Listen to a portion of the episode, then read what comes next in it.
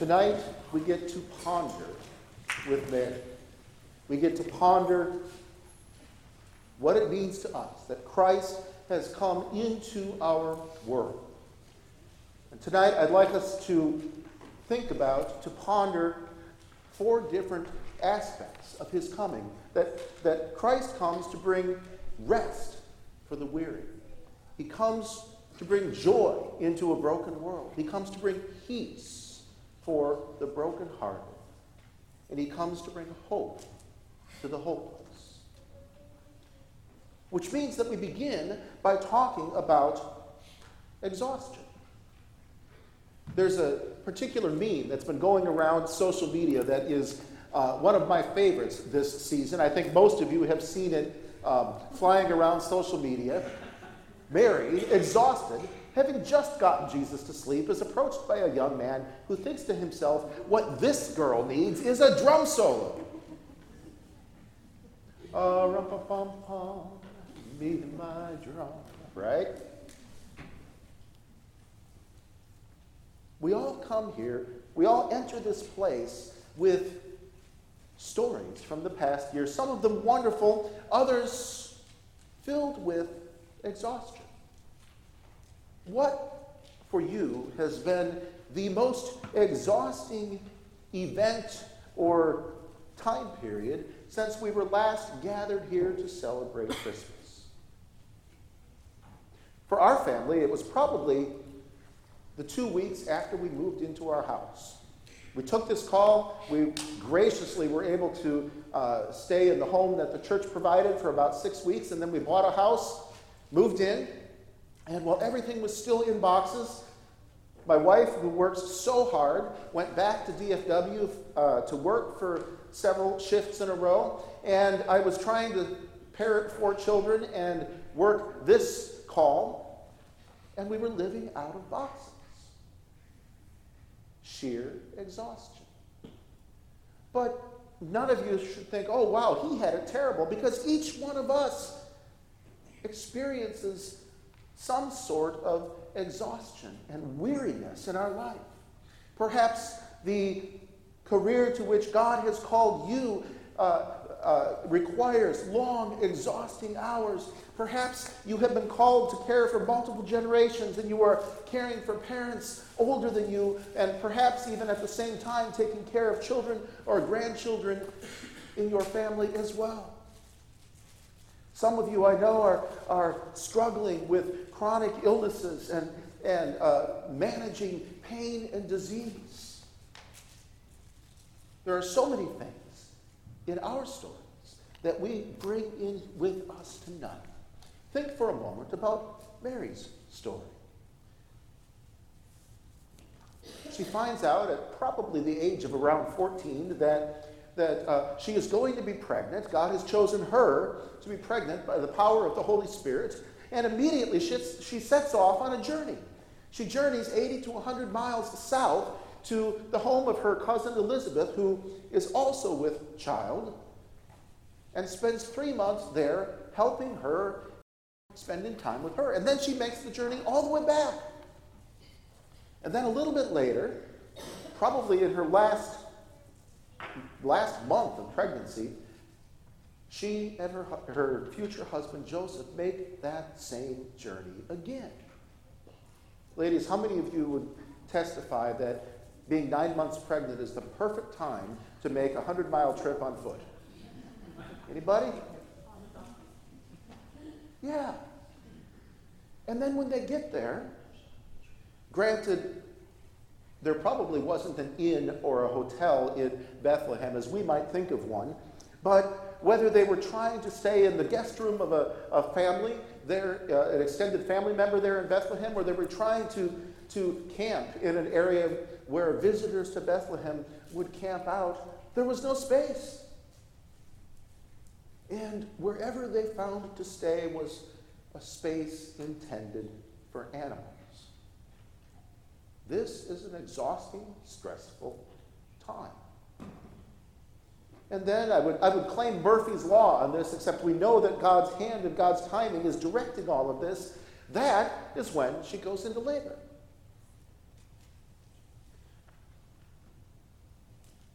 in the midst of all of this, Scripture tells us that Mary was able to ponder all of these things in her heart, to sit and take it all in, and allow Christ, who was born, to be her rest in the middle of weariness. The one that she holds is the one that will one day say, "Come to me, all of you who are weary and heavy laden, and I will give you rest." Tonight, let's join Mary, and in the middle of all of the things in our lives that exhaust us and worry us and make us weary, let's rest in the power and the presence of the Savior who has been born and who has come to us. And let's ponder what he is doing.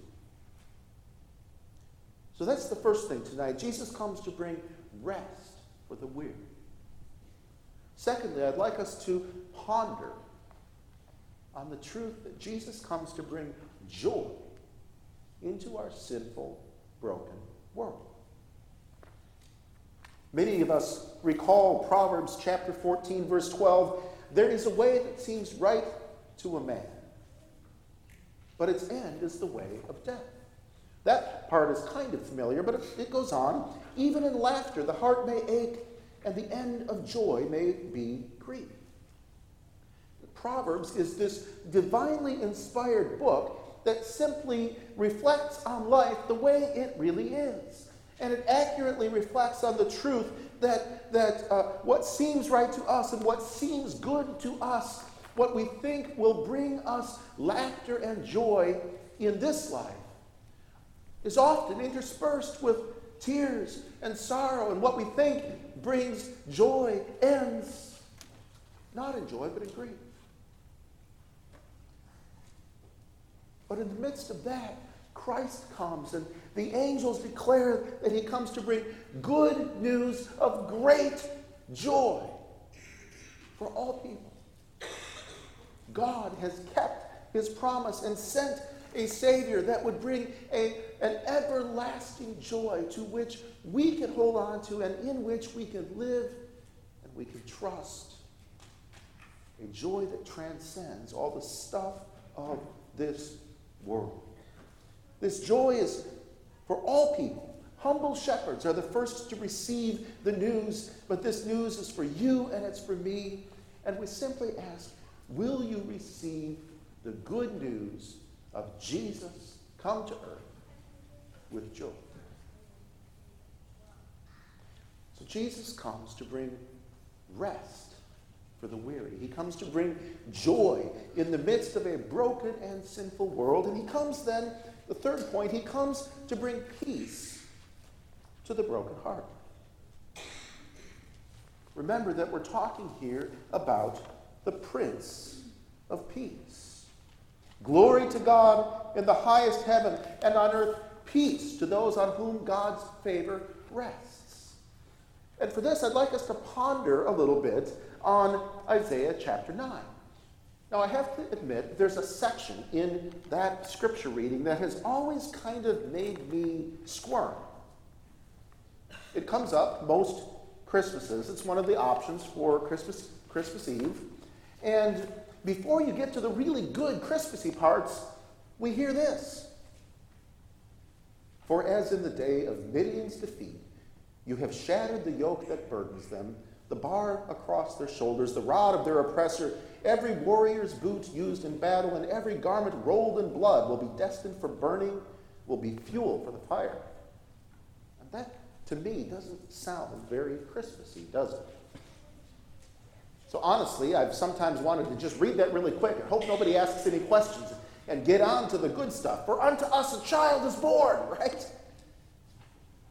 Well, one of my favorite Bible teachers, a, a guy named Chad Bird, wrote an article on this this year and really helped open that up. He points out that for Isaiah, his hearers knew exactly what he was talking about, just as If we were to mention D-Day in this context, everybody would know that we're talking about the end of World War Two, the famous battle in Normandy.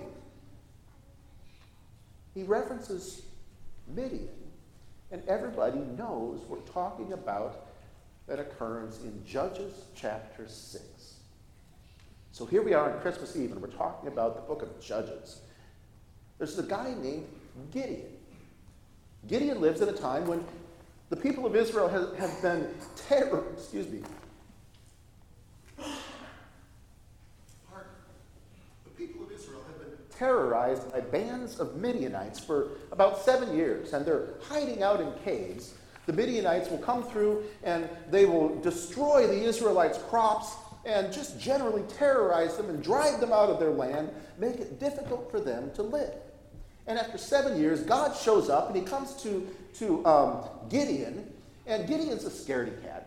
God has to really work just to persuade him to even fight this battle. And when Gideon finally agrees, he gets an army together, and God says, eh, that's too many people. And God calls the army down to about thirty of the dumbest men he's got. And then with these thirty, these, these did I say thirty? three hundred, still not too many, three hundred of the dumbest men he's got. And then with these three hundred, God doesn't let him use swords and spears and all the normal things for battle. He gives them a torch, a clay pitcher, and a trumpet to fight the Midianites. So they go out there and they surround the perimeter, per, perimeter of the Midianites' um, encampment. And they make lots of noise. They blow their trumpets. They light their torches. They break their pitchers. And God sends the Midianites into chaos. These terrorists, these people who are instruments of death for the Israelites, turn on themselves. And this instrument of death kills itself in friendly fire and wipes themselves out. What's left? A field full of boots of warriors, garments rolled in blood, that now the Israelites, for whom God has won the victory, have to come in and clean up and throw all this stuff into the fire. Isaiah chooses this weird story to tell us what the Savior is going to do. He's going to come and die on the cross, so that death will defeat death. And when we have been terrorized by sin, death, and the devil that takes away our peace, the Savior comes to conquer sin, death, and the devil, so that God then can remove all this rubbish that has brought us chaos and eventually throw it into the fire, so that those of us who trust in Christ Jesus, who are God's children, can have peace. Jesus comes to bring peace to the broken heart. And he does this by conquering sin, death, and the devil. Finally, Jesus comes to bring hope to the hopeless. Since I've been here at Trinity, I've seen somewhere between two hundred ten and about two hundred eighty people each Sunday on two campuses across three worship styles come and receive Jesus. Receiving, they come to receive Jesus in his word, in, in the bread and the wine, gathered around the waters of baptism, being nourished and fed through fellowship with other, other disciples in God's forever family. This is God keeping his promises, granting hope to his people. Not only that, I've seen God granting hope through ministries like our disaster relief team, where dozens of families and churches that were hopeless because the damage to their homes after the most recent hurricane was far beyond what they could possibly handle financially or in terms of labor. I've watched them, I've heard about them and seen the testimony of them receiving cleaned up yards and fixed up homes and churches because of our disaster relief team. Since I've been here, a couple of family units have been provided transportation that otherwise wouldn't have, wouldn't have been able to do that. We've helped a veteran who was temporarily homeless while fighting cancer be placed into housing. Those are just a few highlights of the way that God is using this community of faith to bring hope to the hopeless. He is keeping his promises, and he's doing it through you and me. In the Christmas story, this is a story about God keeping his promises. Ever since the fall of Adam and Eve, God had been promising to send a Messiah, to send a Savior. And tonight we hear this glorious proclamation that that day has come. A Savior has been born to you, the Messiah, the Lord. God keeps his promises. Both Mary and Joseph have been told clearly and explicitly by an angel sent by God what he is going to do, and God does exactly what he says. The shepherds receive this good news from the angels, and they go to see what the angels were talking about, and it's recorded in our, in our text that everything was, ex- excuse me, exactly as the angels said. So here's the hope. We see how God has kept his promises throughout the ages, and particularly in the story of Christmas. We see how God is actively fulfilling his promises in this congregation, in this community today. So we know that God will continue to keep his promises, and that when he promises to return and to take us home to be with him for eternity, God keeps his promises. When he promises to be with you always, God keeps his promises. When he promises to give rest for the weary, he keeps his promises. When he promises to bring joy in the midst of heartache, he keeps his promises. When he promises to bring peace by conquering sin, death, and the devil, he has kept and he will continue to keep his promises. When he promises to come again, when he promises that you've been forgiven and redeemed, he keeps his promises. This is the good news of Christmas. Shall we pray? Gracious Lord, we give you thanks. We thank you that you bring rest for the weary and joy for the uh, uh, joy in a broken world and peace to the brokenhearted. We thank you that you bring hope to the hopeless, because you have kept, you are keeping, and you will keep your promises. Thank you for the promised gift of Jesus our Savior. In your name we pray. Amen.